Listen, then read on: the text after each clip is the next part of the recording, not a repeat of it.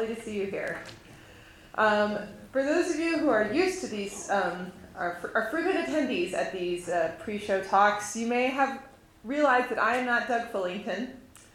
Uh, he had to be elsewhere staging a ballet, and so he's asked me to step in. Uh, my name is Annie Searcy. I'm an assistant professor of music history at the University of Washington, and a lot of my research is on ballet history. So I'm excited to talk to you today about Swan Lake, which is one of my favorite ballets.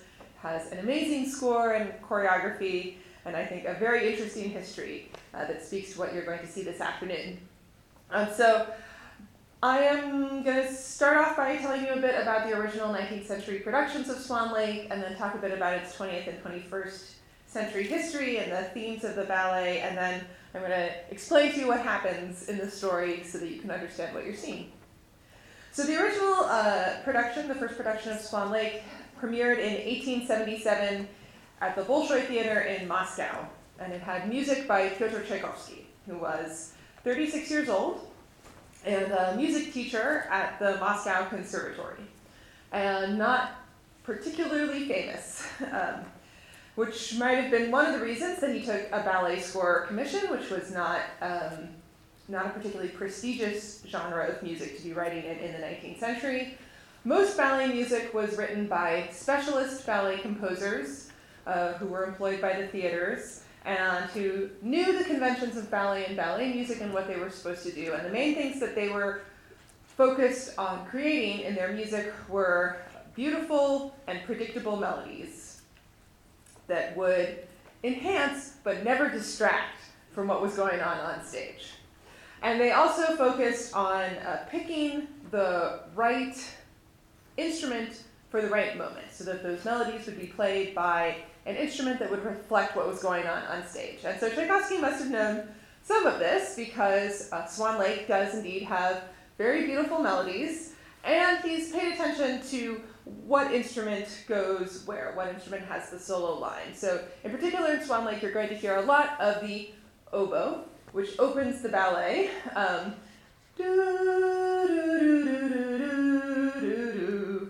uh, singing, uh, playing that opening theme, which then comes back in various different versions. And the oboe is a double reed instrument that has a slightly pinched nasally quality to it uh, that sounds kind of like a bird. so it fits very well with the swans that are uh, on stage.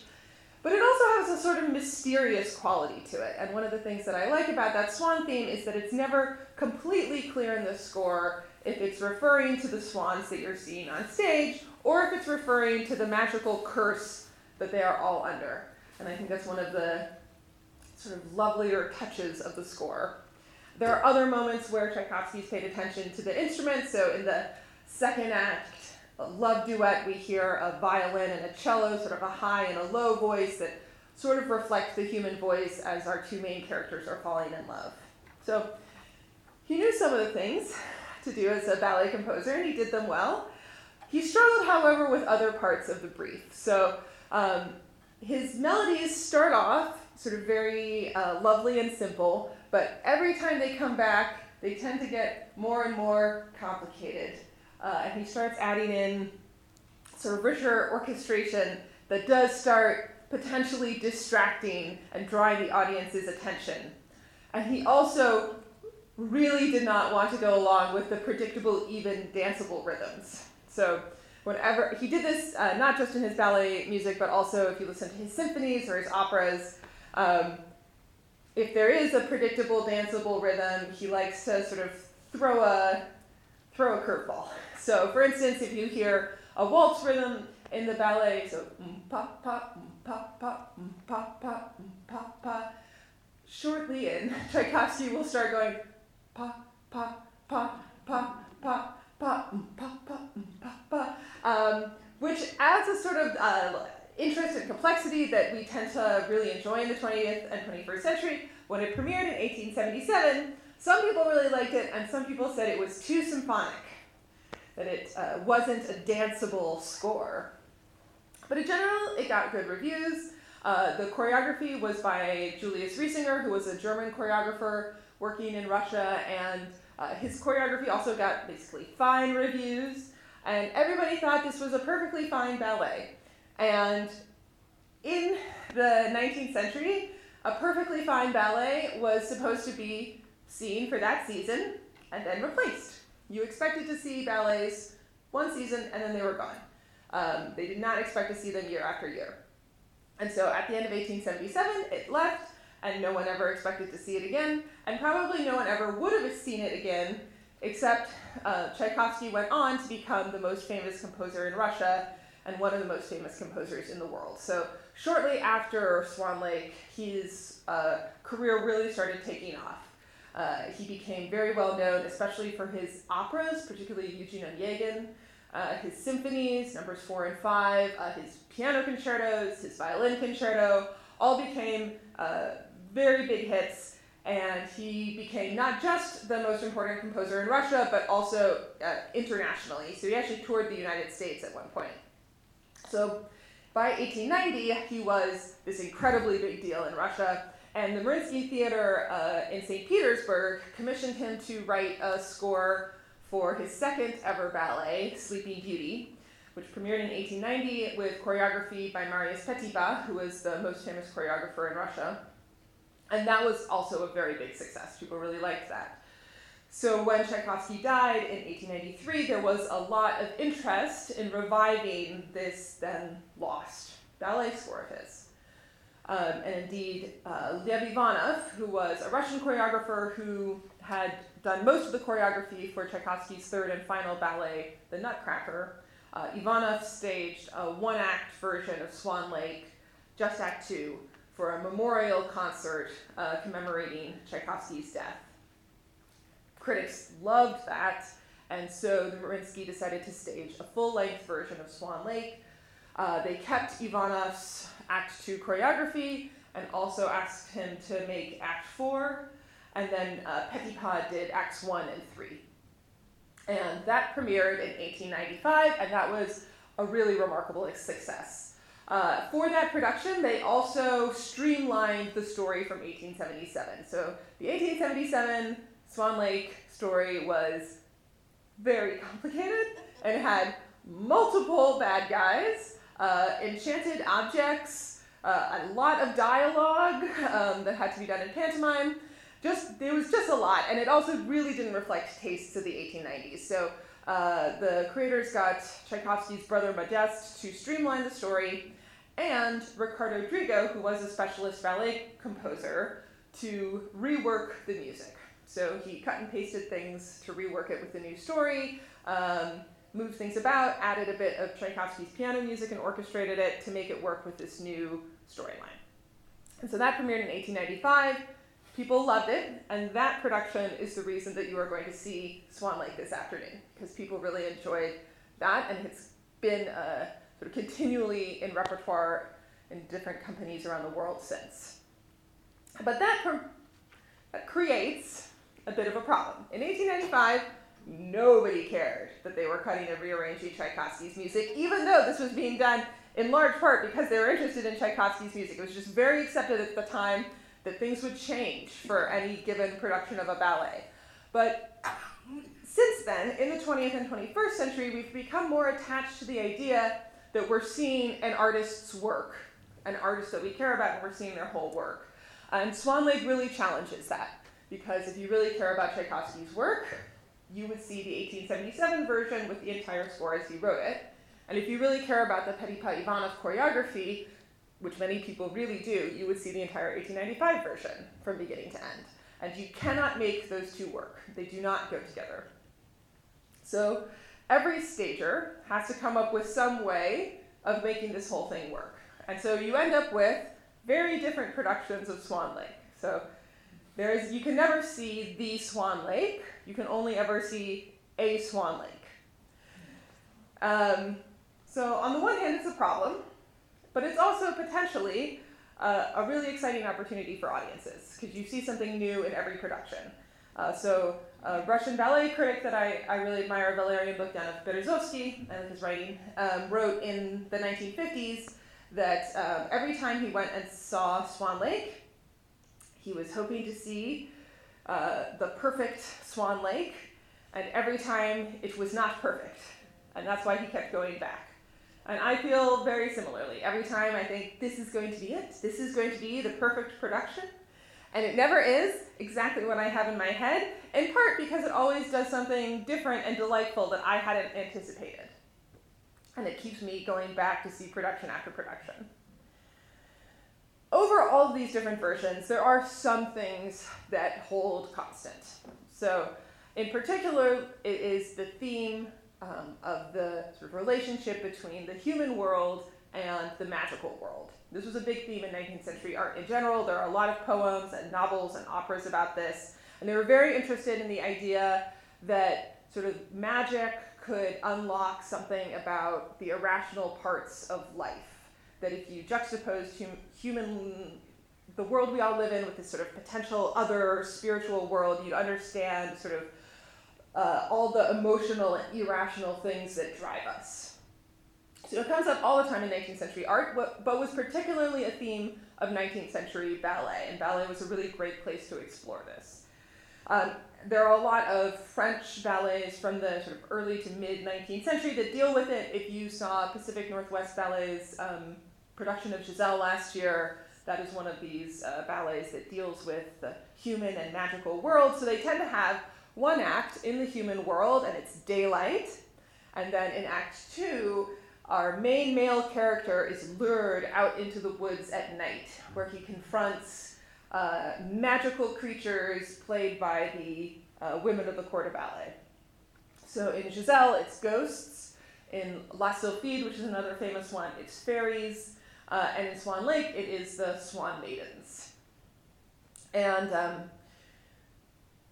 the these French ballets, uh, Giselle and La Sylphide and ones like them, tended to be about half as long as uh, Russian ballets of the late 19th century. So Swan Lake does it twice. So we get Act 1 human world, Act 2 magic, Act 3 human, Act 4 magic, which also worked very well with this uh, way they divided up the choreography between Ivanov and Petipa. So they gave Petipa the two human acts, and his choreography did tend to feature sort of um, really exquisite use of geometric lines on on the stage and traditional ballet vocabulary um, arranged really beautifully uh, to reflect the score and the moment.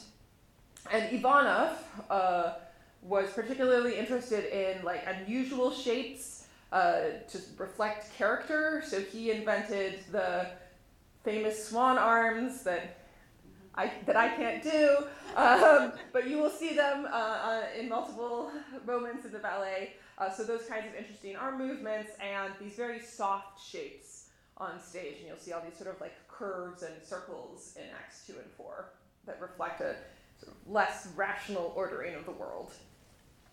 That duality, um, human and magic and day and night, is also reflected in the choreography for the main character, the main role, is actually two different characters. So the ballerina is playing both Odette, the white swan, and Odile, the black swan.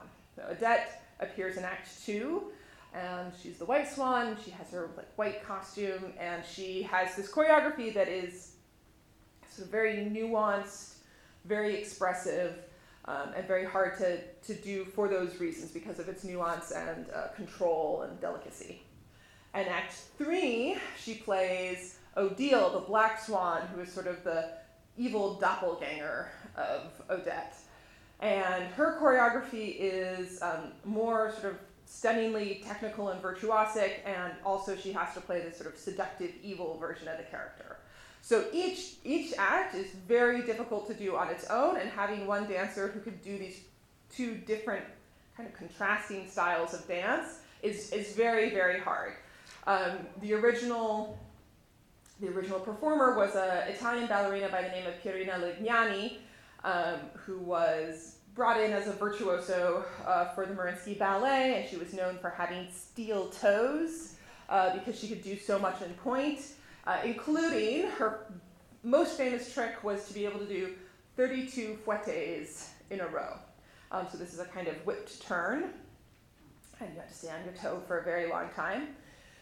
She did it in every ballet that she was in, including Swan Lake, uh, thus dooming now 130 years of ballerinas to try to duplicate this feat. Um, and uh, it's one of the difficult things. Uh, it still challenges ballerinas today.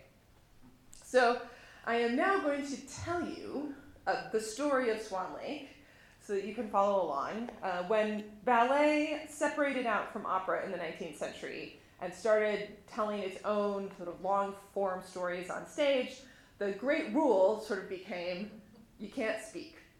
So you had to tell the whole story without ever saying dialogue on stage. So they got around this in a, a, bunch of different ways. They would use musical melodies that would remind their audience of various things and help contour the story. They would sometimes do my favorite cheat that I've read about, which is like you could have a sign on stage that said something like, evil castle, like castle with the evil magician is that way. um, but the two main things that they relied on uh, were pantomime. So pantomime is a type of silent acting where there's a set of there's a set vocabulary of gestures that the, the dancers perform a gesture and the audience knows the word that goes with that and so knows what they're saying. And then the other one is that they expected the audience to read the story in advance. Uh, and so know what was happening on stage as it happened. So there are no plot spoilers in ballet, so I am going to tell you the whole story from beginning to end. So we open in Act One in the human world at the birthday of Prince Siegfried, our main character, and uh, he is celebrating with dances by his friends. Um, his tutor is also there. His tutor likes to get a little drunk. Um, and he has a jester who attends him, uh, who does this sort of virtuosic turning and jumping choreography. And in the middle of this party walks his mother, the queen, who is the reigning monarch, and she gives him a silver crossbow as a birthday gift and tells him he has to get married.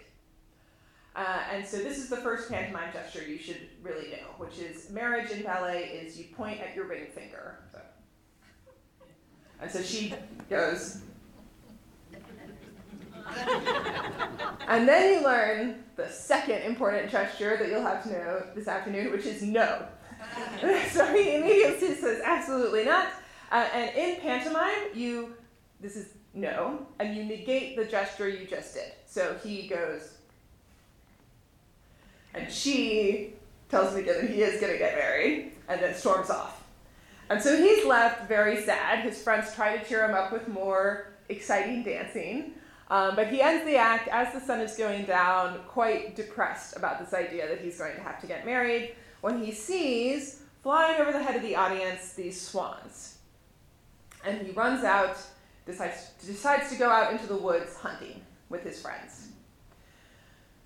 So that's the end of Act Act 2 opens, uh, and we're in the woods at night giant moon, and we see Rothbart, the evil magician, who's the bad guy of the story, and he's out there with swans as we hear this swan melody appear. They're just on briefly and walk off, and then Siegfried comes in, he gets separated from his friends, and he encounters Odette. So she is a princess who has been transformed into a swan, so by day she is a swan, and only by night in the woods can she transform into a woman. And she tells Siegfried about her curse, and they dance. Now, in the 19th century, there was a sort of long pantomime speech where she lays out how the curse works.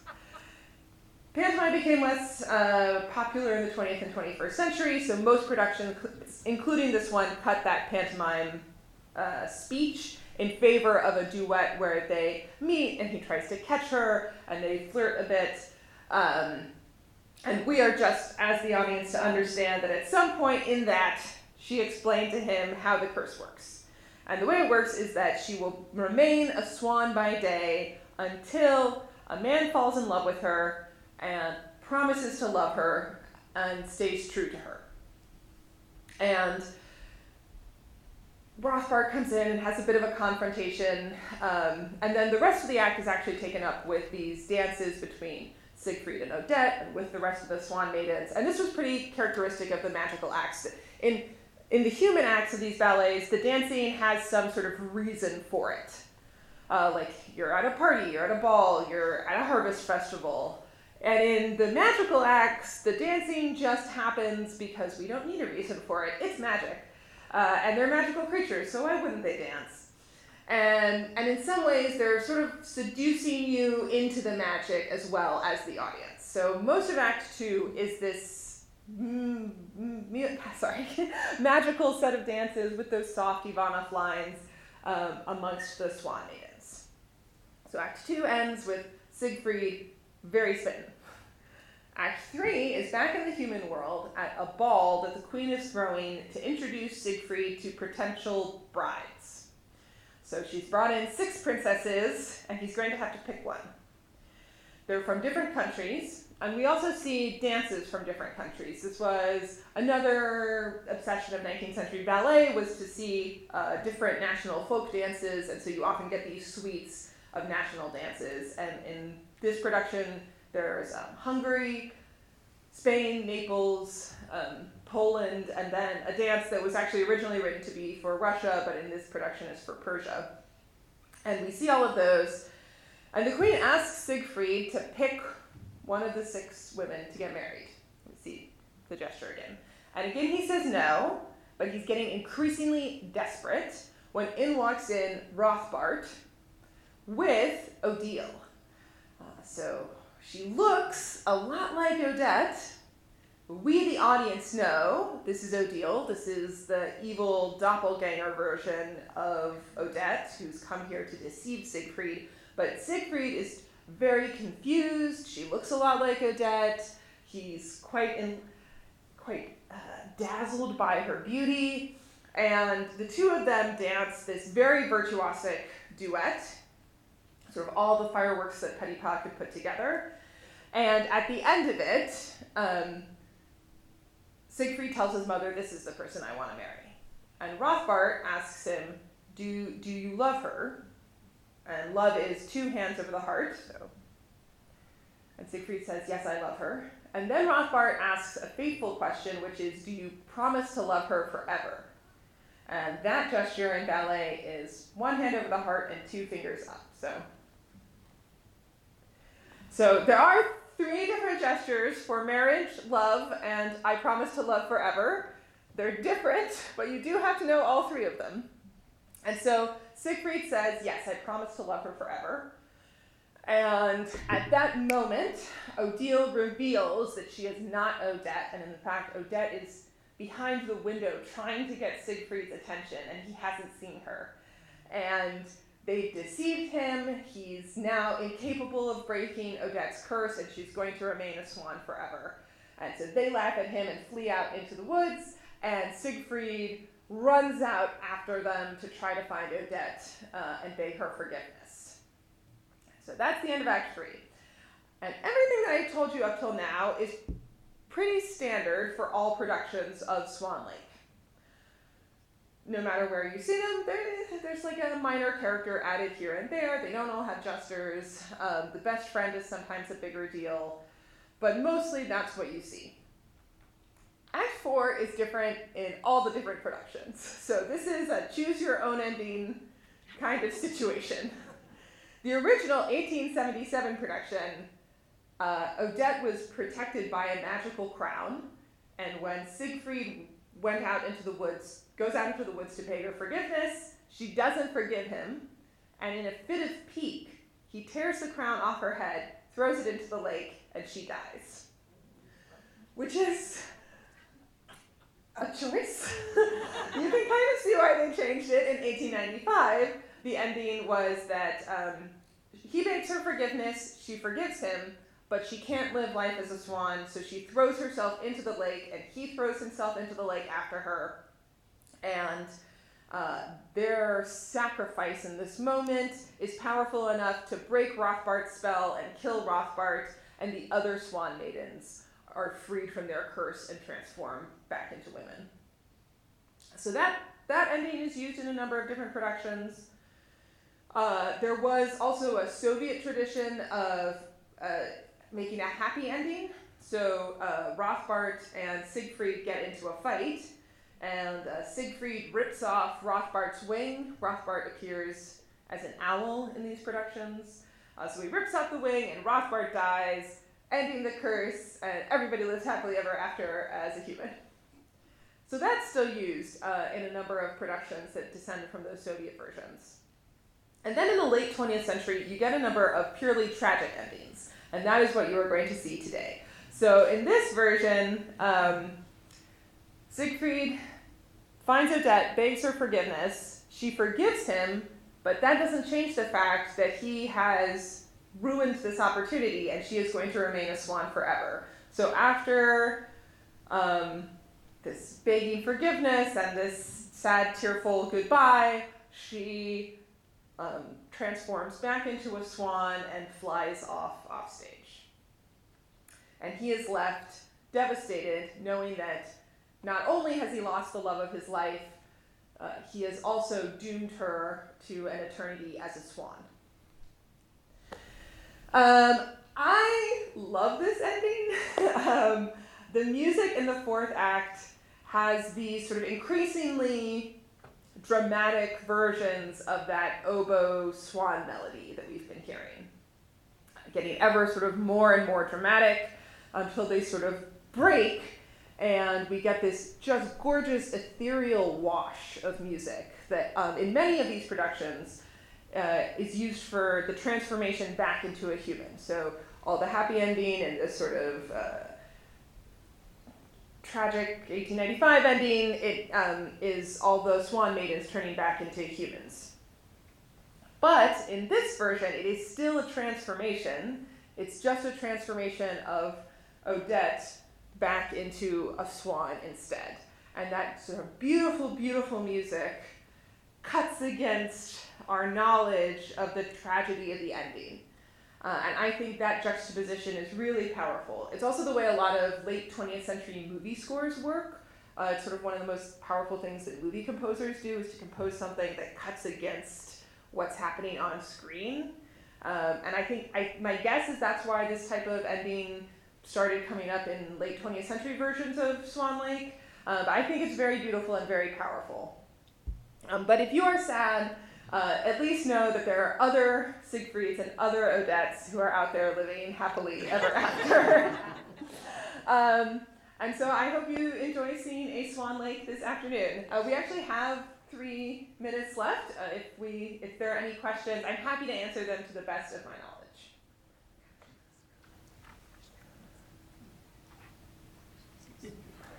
So there's an article in the Seattle Times recently that talked about like the different wing movements that the dancer uses as Odette. Will we be able to actually, like the untrained eye, be able to see that? I think so. I mean, it, uh, you'll definitely see the wings. Like, I, they didn't give me slides, so I can't show you. If I if I had, I would show you. You'll definitely see the wings. And then there's another one that the corps uses. That's a sort of like this that also um, depicts their swanness. Um, I will say the individual ballerinas who perform Odette Odile do tend to use some sort of fluttery swan movements as opposed to a kind of more rounded arm. So the fluttery ones kind of usually mean she's a swan, and the rounded ones mean she's a human. Um, different dancers choose to do that different ways, and I actually haven't. This is my first opportunity this afternoon is to see uh, the cast that you're going to see. So I I can't comment on what she does. I do think you can tell, and you can definitely tell at the end of Act Four when she moves back into being a swan. So I do think you'll be able to to, to notice that. So I've seen a DVD of um, Nureyev's choreography. Yeah. Did he do anything special? Uh, I.